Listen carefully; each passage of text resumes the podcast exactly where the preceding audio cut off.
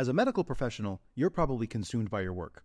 Because of that, you likely miss out on big opportunities to protect and grow the wealth you work so hard for.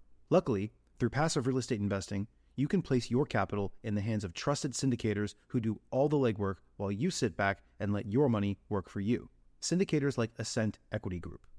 Ascent Equity Group is led by three medical professionals turned full time real estate investors who have secured a quarter of a billion dollars in assets in just three years. And their latest opportunity, Sunrise in Chandler, is open now. Sunrise in Chandler is an exciting 177 unit value add multifamily opportunity in the affluent city of Chandler, Arizona. This Class B asset in a Class A location was secured at a significant discount and is already cash flowing out of the gate, with 89% of the units still in need of renovation. Sunrise in Chandler is close to meeting its capital raising goal and will be closing soon. So if you'd like to learn more, visit ascentequitygroup.com forward slash best deal to schedule a call. That's A S C E N T equitygroup.com slash best deal. This opportunity is open to accredited investors only. Honestly, like in any other partnership, comes down to some level of trust. That has to be there first. And I actually think that your choice of partner is actually more important than the market or the asset itself. Best ever listeners, before today's episode, I want to invite you to join us in Keystone, Colorado, February 20th through 22nd. It is the 2020 Best Ever Conference. And not only do I want to invite you to join us, I want to invite you to earn 15% for every ticket that you're responsible for selling should you join as an affiliate for the conference. Great way to earn money. And also, if you're planning on attending, great way to pay for your ticket, essentially. You get enough sales. So you can go to bec20.com and in the top left corner it says earn 15% as an affiliate. You can click that, join the affiliate program, and you got all the resources that you need to share the good word about the best ever conference in Keystone, Colorado. And we will be talking more about this on future episodes.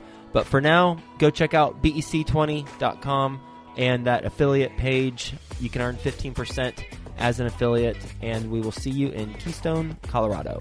Best ever listeners, how you doing? Welcome to the best real estate investing advice ever show. I'm Joe Fairless. This is the world's longest running daily real estate investing podcast where we only talk about the best advice ever. We don't get into any of that fluffy stuff with us today. Matt Shamus. How you doing, Matt? I'm doing great. Thank you so much for having me, Joe. Well, I'm glad to hear that, and it's my pleasure. A little bit about Matt. He's the founder of Driven Capital Partners. They are a private equity group with a diversified portfolio, including nearly 700 units of multifamily, 105,000 square feet of office and industrial space, and mixed use opportunity zone development project. Based in San Francisco, California, with that being said, Matt, you want to give the best ever listeners a little bit more about your background and your current focus? Absolutely. So I am in the Bay Area in California.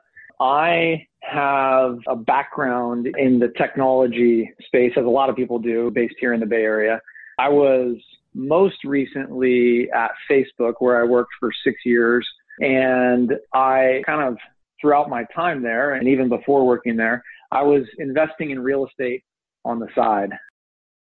And I'm pretty entrepreneurial. Facebook was really only my second ever real job. Everything else that I've done has been kind of self directed, entrepreneurial. And I've always been interested in real estate, or I always was, even from a young age. I got my real estate license when I was, I think, 19 or 20, and ended up selling my mom's home, the house that I grew up in. And she made a really good profit.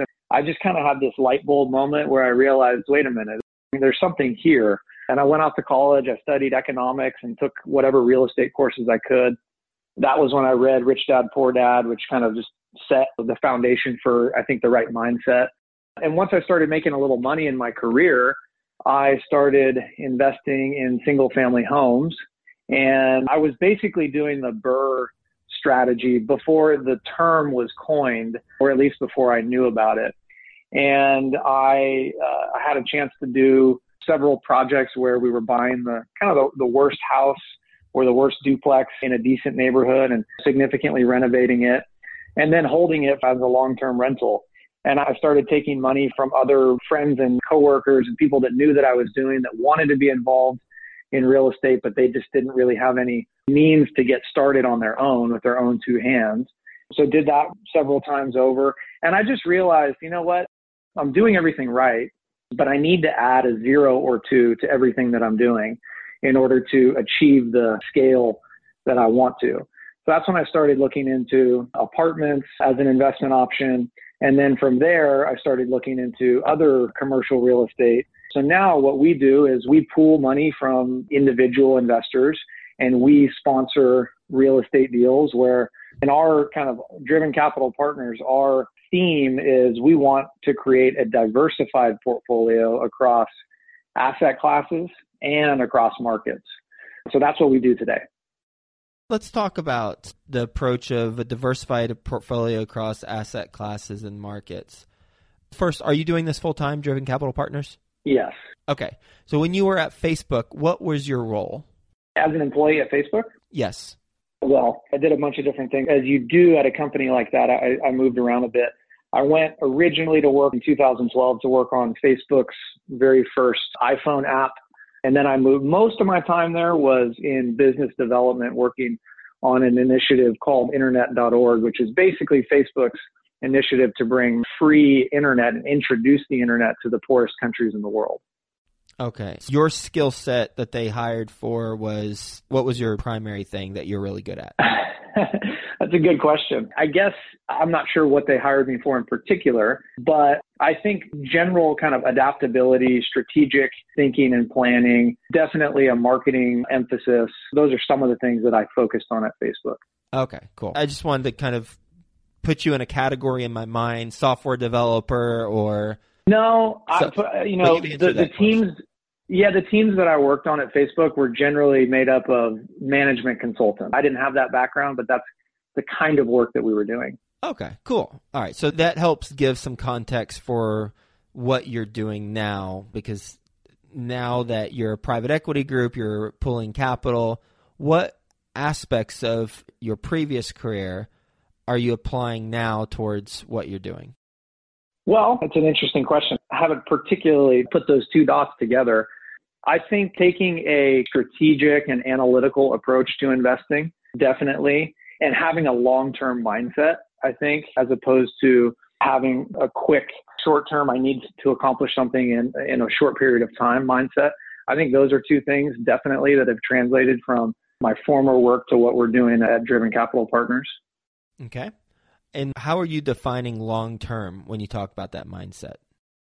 Well, I'm going to turn 35 this year. So I am planning on being here for quite a long time. What I mean is just that I want to build a portfolio for myself that's going to withstand the test of time and get me into and through my retirement years. So I'm always going to make the decision that I think is the better decision long term, even if it's a little bit more painful in the next few months or even a year. So that's all I mean. I think it's more of a mindset. I'm not looking to make a quick buck on a deal. I'm looking to make sure that I, I feel like we have a good approach in place and that even if there are some external factors that give us some bumps in the road in the near term, we still feel really good about what we're doing long term. Your focus is having a diversified portfolio across markets and asset classes. How do you mitigate risk when you're looking at multiple markets and multiple asset classes?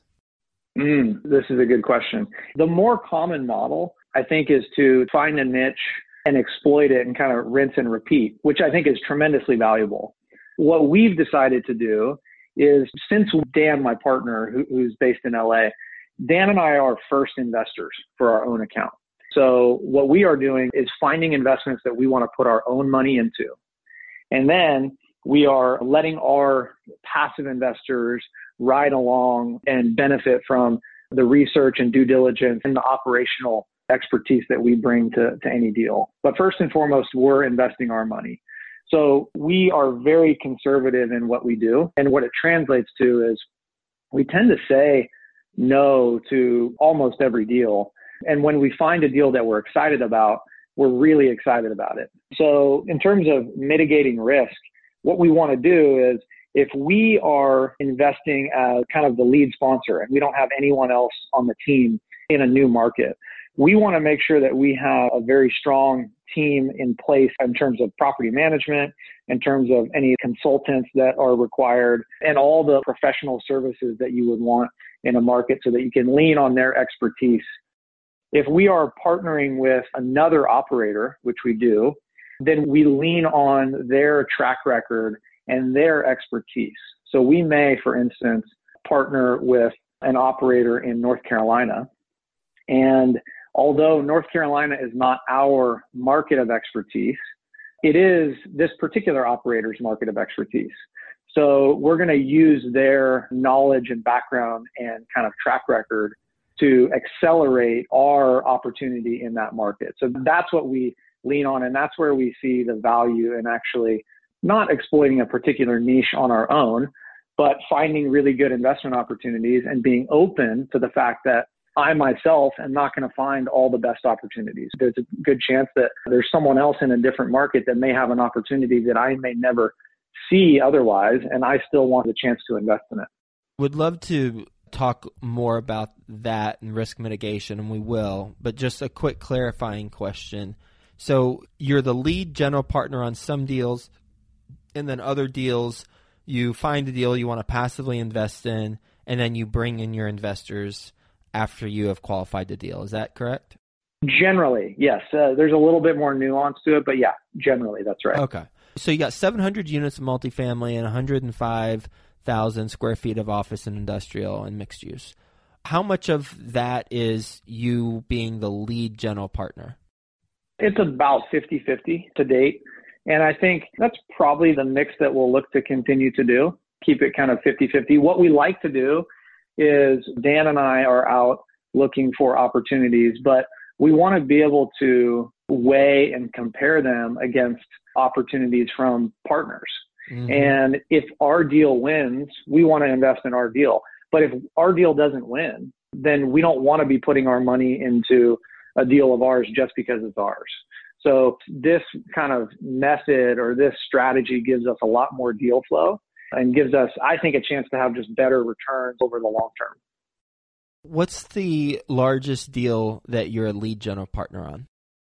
Well, we have probably our $4 million project. Our markets of emphasis or the places that we like the most are generally in the Southeast. Uh-huh. We happen to have one deal in Santa Barbara, California, and that's the deal that I'm referring to here. It just happened to be an opportunity that kind of fell in our lap, so we, we had to take advantage of it but it's about a $4 million deal that is uh, an office to multifamily conversion project in a really great location. Office to multifamily, and of the 105,000 square feet, approximately how much of this project is that 105,000? I don't know the square footage. It's under 20,000 feet. That's quite the undertaking. Office to multifamily conversion. How have you taught yourself how to do that? Well, okay, so we just got off an hour long phone call this morning, which we do weekly on this particular project.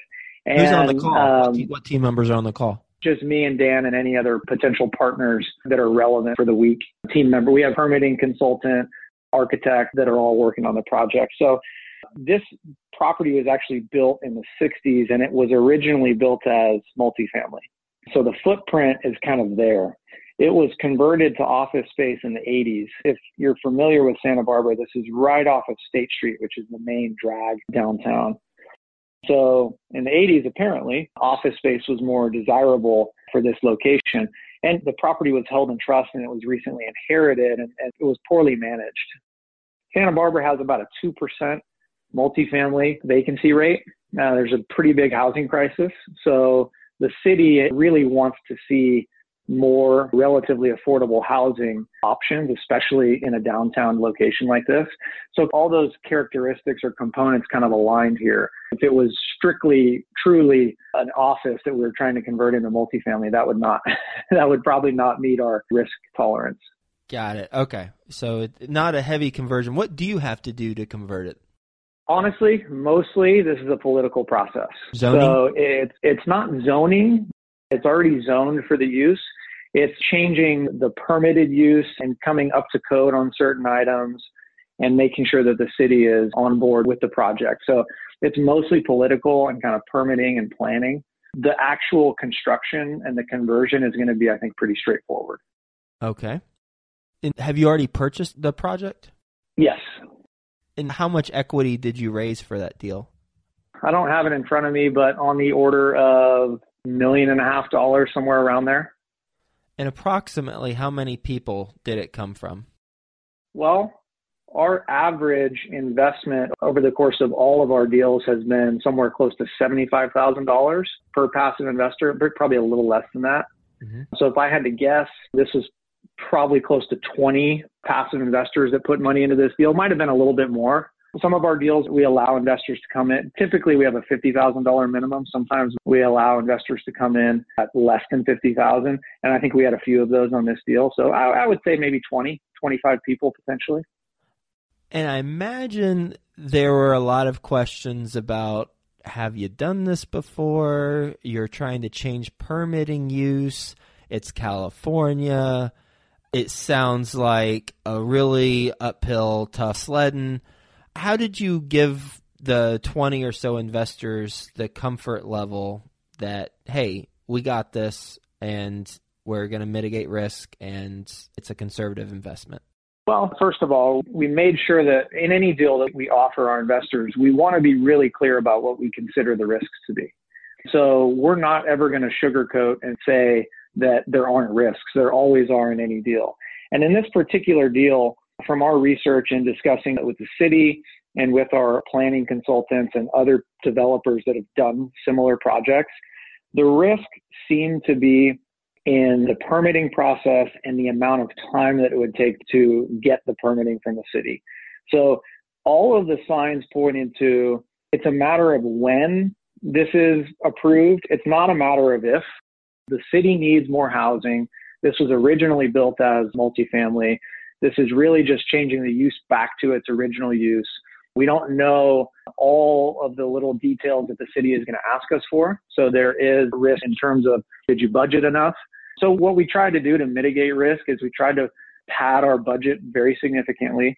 We raised more money than we needed to. We're working with a lender who understands the project and is flexible in terms of LTV and is flexible in terms of what we get back from the city can dictate how we go about the actual renovation. So we really just tried to be honest and upfront. And no, this is the first project that we've done in this city. This is the first project that we've done of this capacity, but we're dedicated, we're uh, semi intelligent, and we're going to do the best that we can. And our own money is in this deal. So we think we have a very good opportunity here. Santa Barbara multifamily trades at four, four and a half cap. So there's a big, big value add opportunity here if we can get it right. And we felt like we understood the risks and downsides and we presented them to our investors and they understood what they were as well.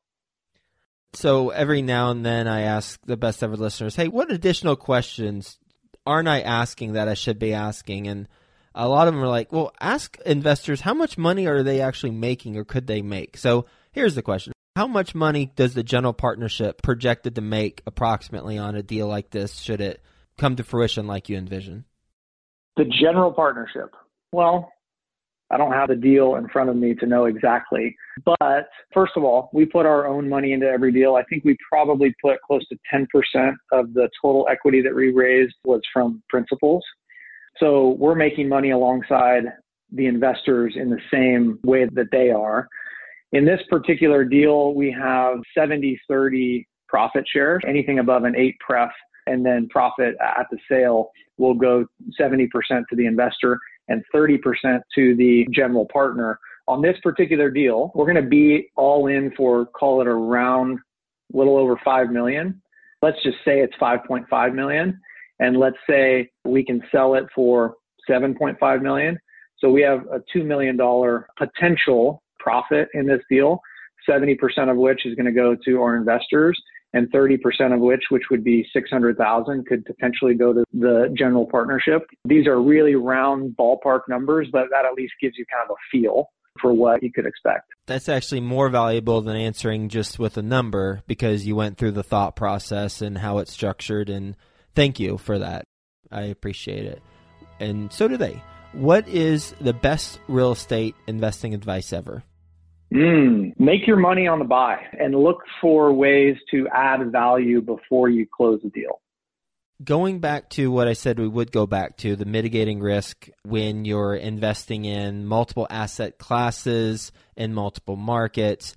I get you really hung your hat on having a strong team that has a track record and expertise whenever you're investing in those deals as an LP and then you're bringing your investors as well. My challenge, I'll just speak plainly with my challenge. My challenge is if I'm presenting an industrial deal, a self storage deal, a mobile home park, a retail deal, an office deal, I don't have an expertise in that. So I don't really know without having a team of advisors who I certainly could reach out to some people who are experts in those areas who I'm friends with. But I personally don't have an expertise in that area. So how do you determine the validity of the projections that the, the general partnership has if you're not focused on one particular asset class? Yeah, this is the crux of it, right? So one thing we decided early on is we wanted to be knowledgeable enough across asset classes that we could at least be asking the right questions and understand when we get an answer whether we believe it or trust it or not. I think though, Joe, a lot of this, honestly, like in any other partnership, comes down to some level of trust. That has to be there first. And I actually think that your choice of partner is actually more important than the market or the asset itself. I think that's something that at least that we believe and a track that we follow. So we ask a lot of questions. We try and vet answers independently. We try and do as much research as we can on our own. And we try and get corroboration from other people in the market that are third parties that don't have any horse in the race. And that's really what we try to do. We're going to do a lightning round. You ready for the best ever lightning round? Yeah, absolutely. All right, let's do it. First, a quick word from our best ever partners. Best ever listeners, go to bec20.com. Look in the top left hand corner. You can earn 15% as an affiliate. You can join the affiliate program and participate in the conference that way and basically earn a free ticket to the conference bec20.com. What if you could earn 10,000 per month net cash flow for life? Now you can at the Residential Assisted Living Academy Gene Guarino teaches you how to take a single family house and turn it into a cash flow machine. Visit ralacademy.com to learn more. Best ever book you've recently read? Principles by Ray Dalio. What's a mistake you've made on a transaction? It all comes back to not understanding exactly what you're buying, not checking off all the boxes, or not realizing that you missed this in the budget, or not realizing that something was going to take two months longer than you expected. So I think it's really just not doing the full, complete level of due diligence that you should have before you purchase. Any one of those things in particular that you can share with the listeners that, hey, it tripped you up one time and then it's something that might trip up others and you just want to mention? Yeah, I'll go back to my single family and kind of duplex, triplex investing days. One of my first projects, I bought a really nice little house and it was built in the 60s and in California in the 60s, they were putting down cast iron pipe. So going through my first few transactions, I didn't fully appreciate the need or the benefit to really digging into all of the critical components of the foundation and the infrastructure, including the plumbing.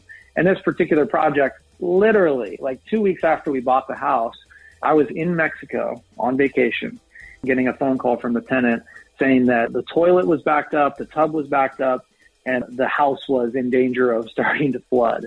And I just kind of thought, man, what have I gotten myself into here? It was a simple fix. All these problems can be fixed with a check.